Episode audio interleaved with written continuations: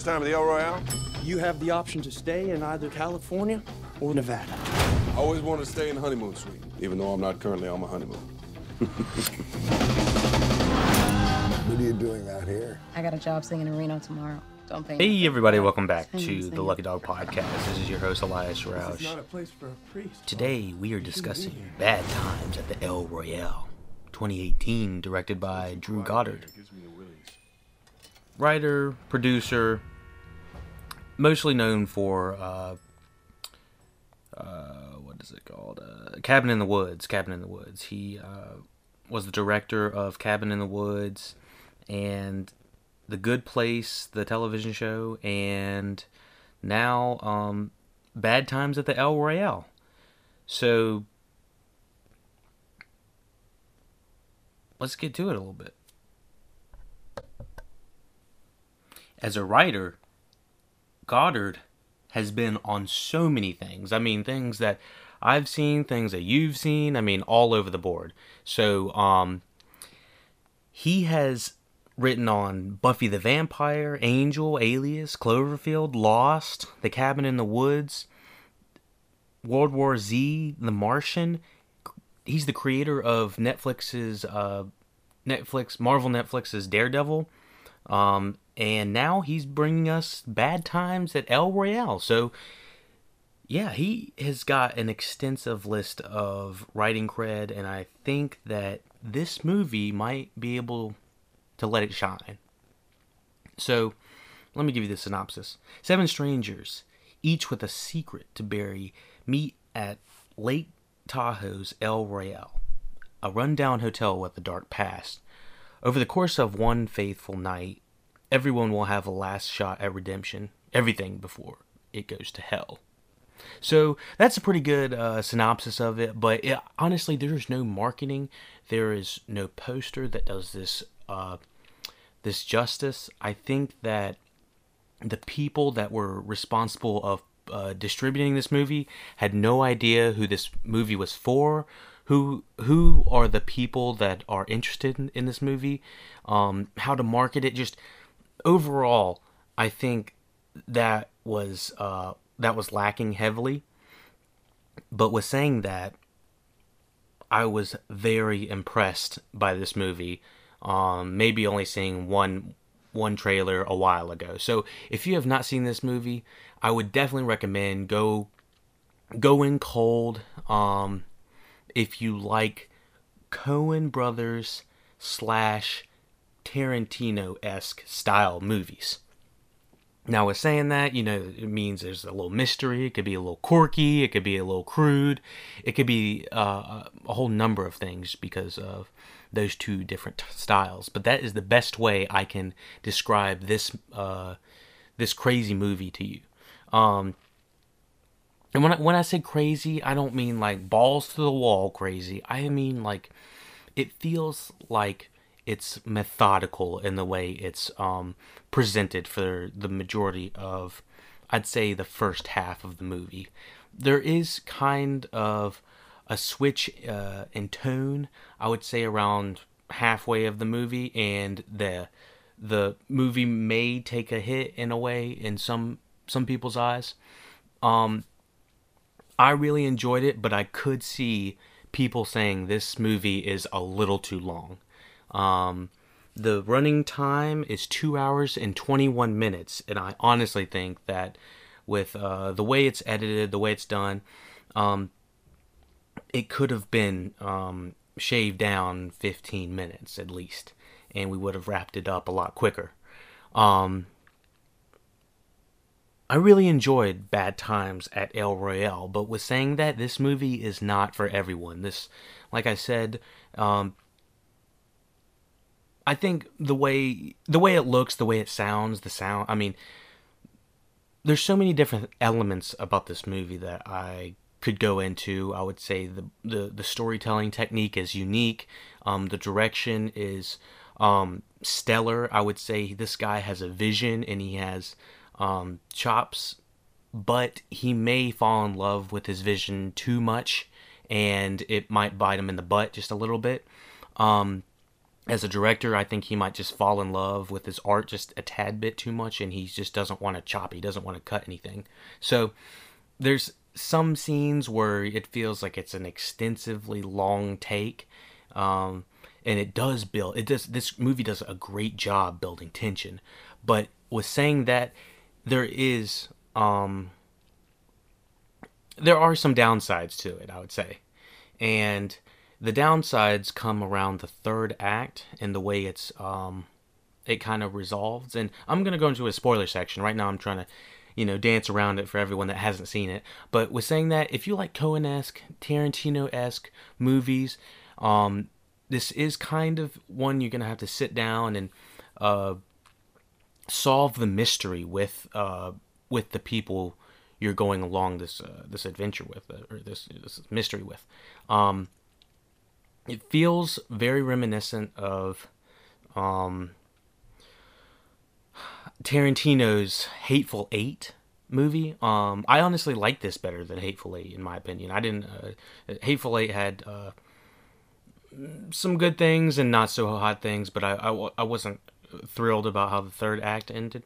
Um, I would say this movie does stick stick the third landing, but that's for me personally. I could definitely see people saying the third act, the last 40 minutes just were balls to the wall, not what they were expecting, and they they it, it left a, a, a negative taste in their mouth. And so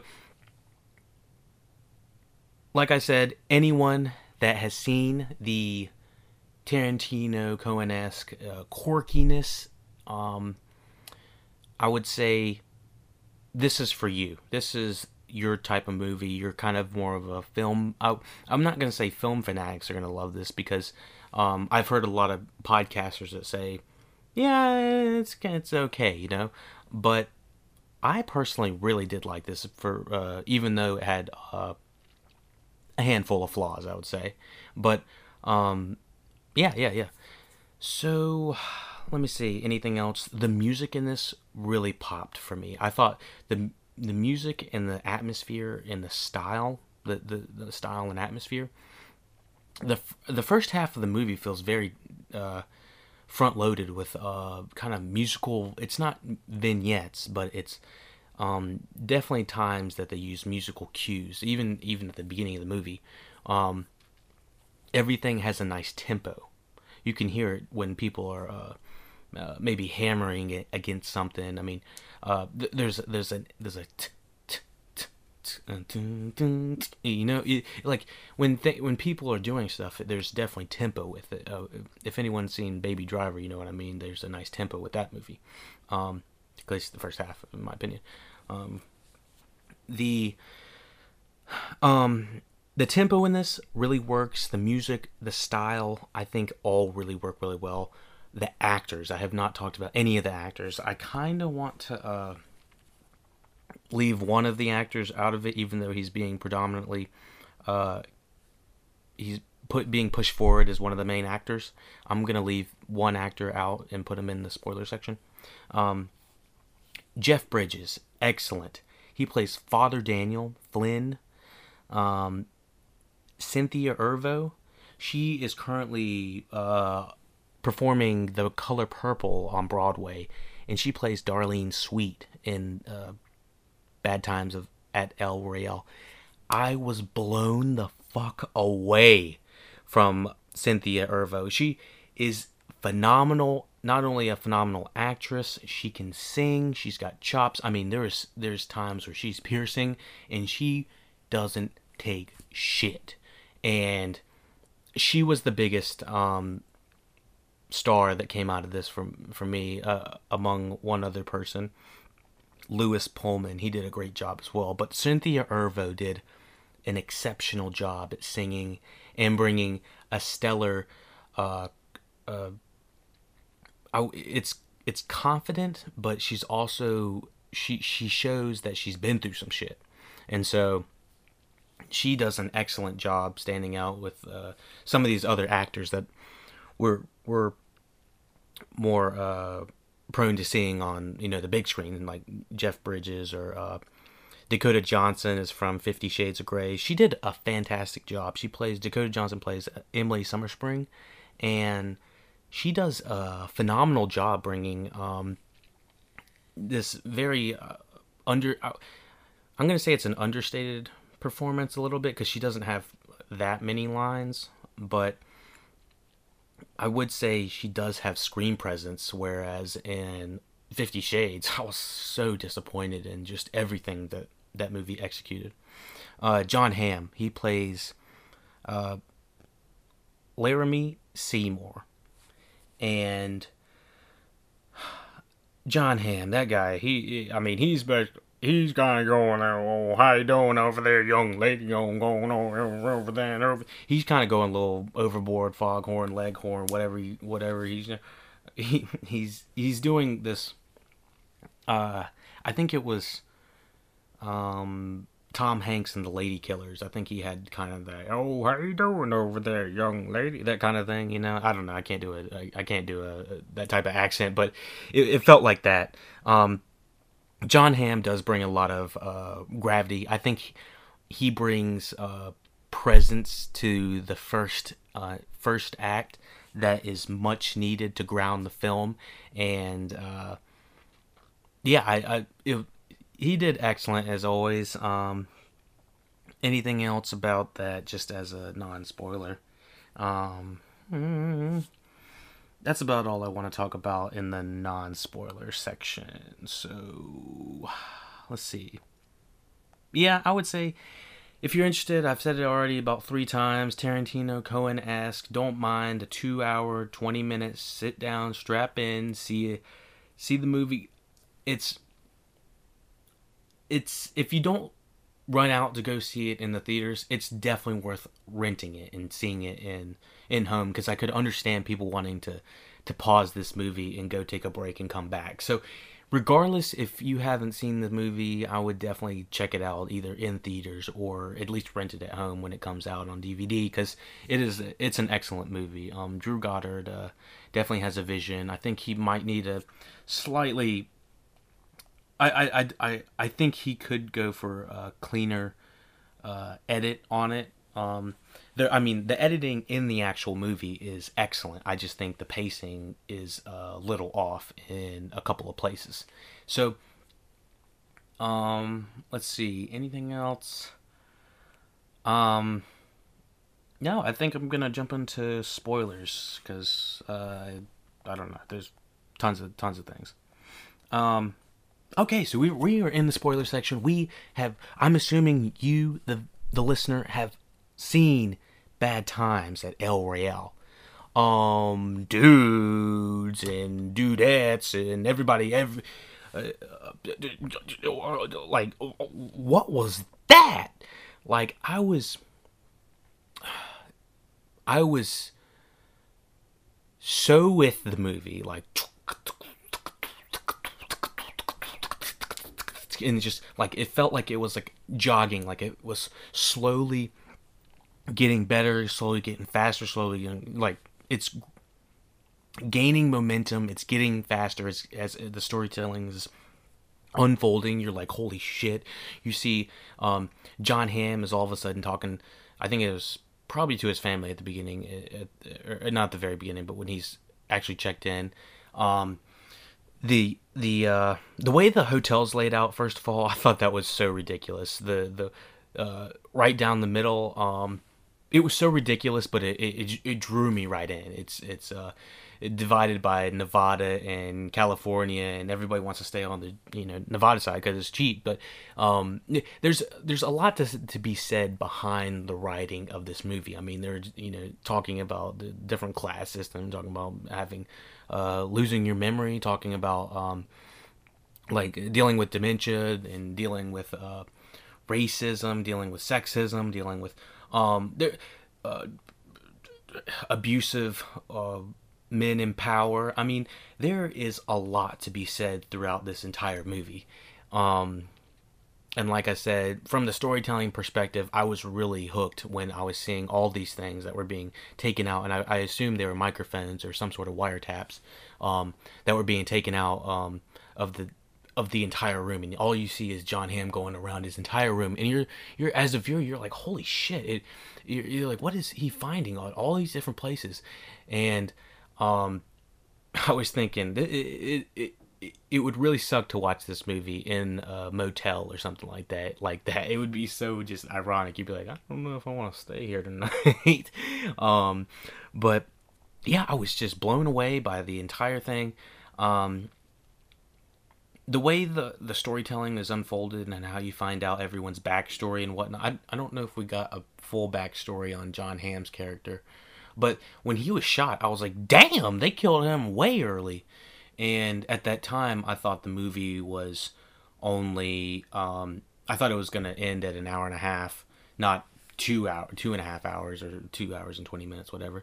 Um, but I think he's killed at like the forty minute mark or something like cl- very close to the uh, it, the be- beginning of like the second act or something like that. And and the whole time you're like following his character, seeing the double-sided mirrors, the the the wiretaps, the craziness going on, and the creepiness of the hotel is just.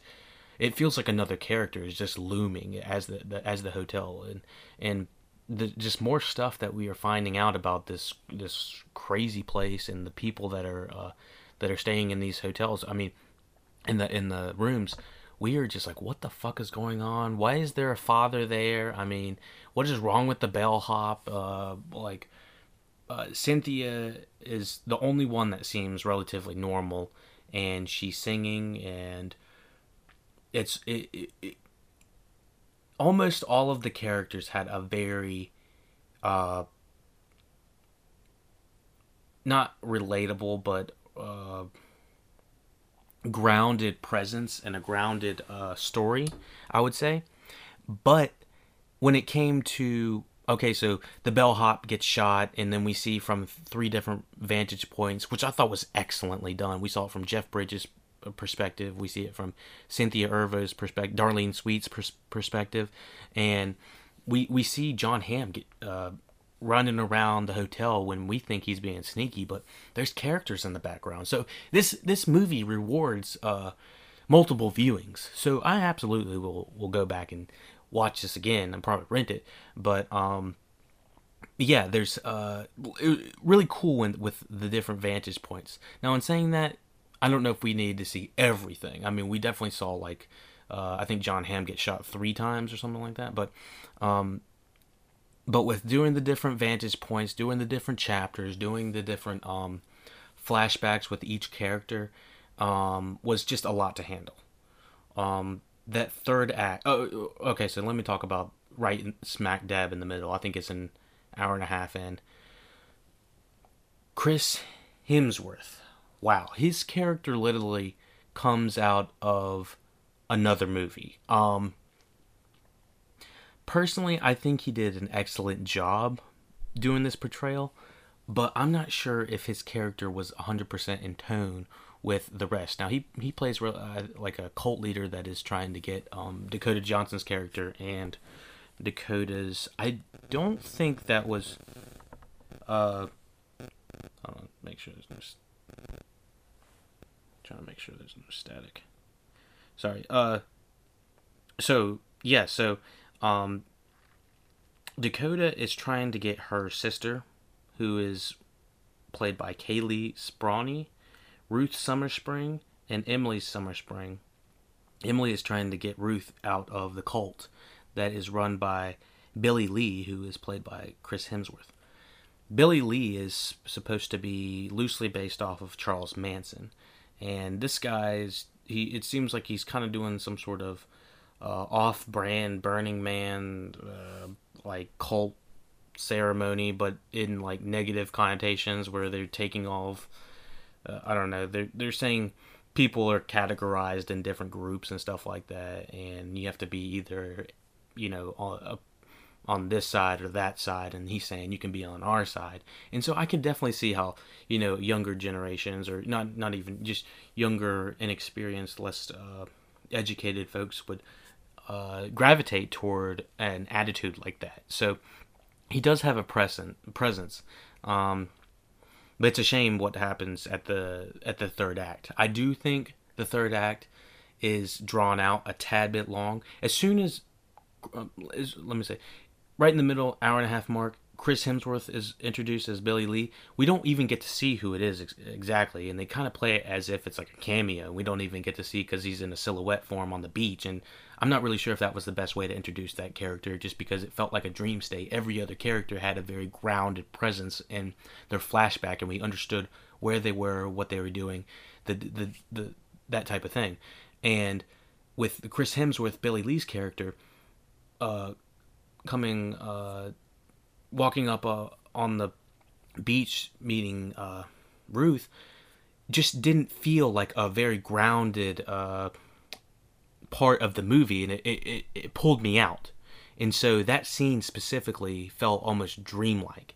And so it does introduce Chris Hemsworth character, but he doesn't come back in later till like the third, the very end of the th- like middle of the third act or something like that. And he's coming around just dancing around, just playing Russian roulette, uh, and and um, he he rallies everybody up, and everyone is, uh, you know, sitting in uh, the middle of the El Royale lobby, and his performance is excellent. It just doesn't. I don't know if it necessarily fits with the tone of what was going on with the first two to two acts, and that might be where my problem is. That's why it might have a 7.6 on IMDb. That might be why it's only 70% on Rotten Tomatoes. But regardless of all that, I do think this movie has a fantastic direction and it needs to be seen. Um, anything else? Um, I was a little iffy on how Dakota Johnson was taken out along with her sister.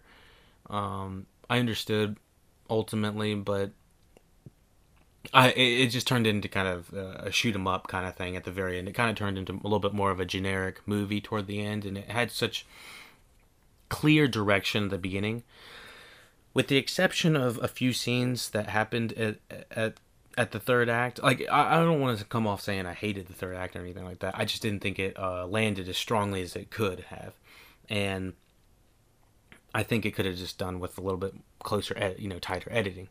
Um, a lot of information is conveyed um, in a short amount of time. They all give, uh, you know, their last speech a little bit. We find out about that that the flashback of uh, Lewis Pullman's character. He did an excellent job, by the way. I didn't really say that enough. There's a the death scene when he's uh, once he's shot as Miles Miller. He is he's done, and he's um I I felt something uh, from as an emotional through line, and I've uh, close to to this kid, and he says, you know, he's killed hundred uh, over hundred people, and uh, he wants to be forgiven, and finally, you know, Jeff Bridges tells him, you know, he's not a father, and his expression is just broken. He cannot take that. Uh, he can't take it, and so um, I was just blown away by. Uh, the level of attachment that not only Cynthia Erivo but uh, Jeff Bridges and and uh, Lewis Pullman all had um, as characters. They all became very close um, as uh, as a team. You know, by the end, um, Cynthia Erivo slapping Jeff Bridges upside the head in that one scene um, right before he's uh, trying to poison her or something. Uh, not poison her, but I guess put her to sleep, drug her literally knocked me upside the head. I was like, dang! fucked him up. Literally fucked him up.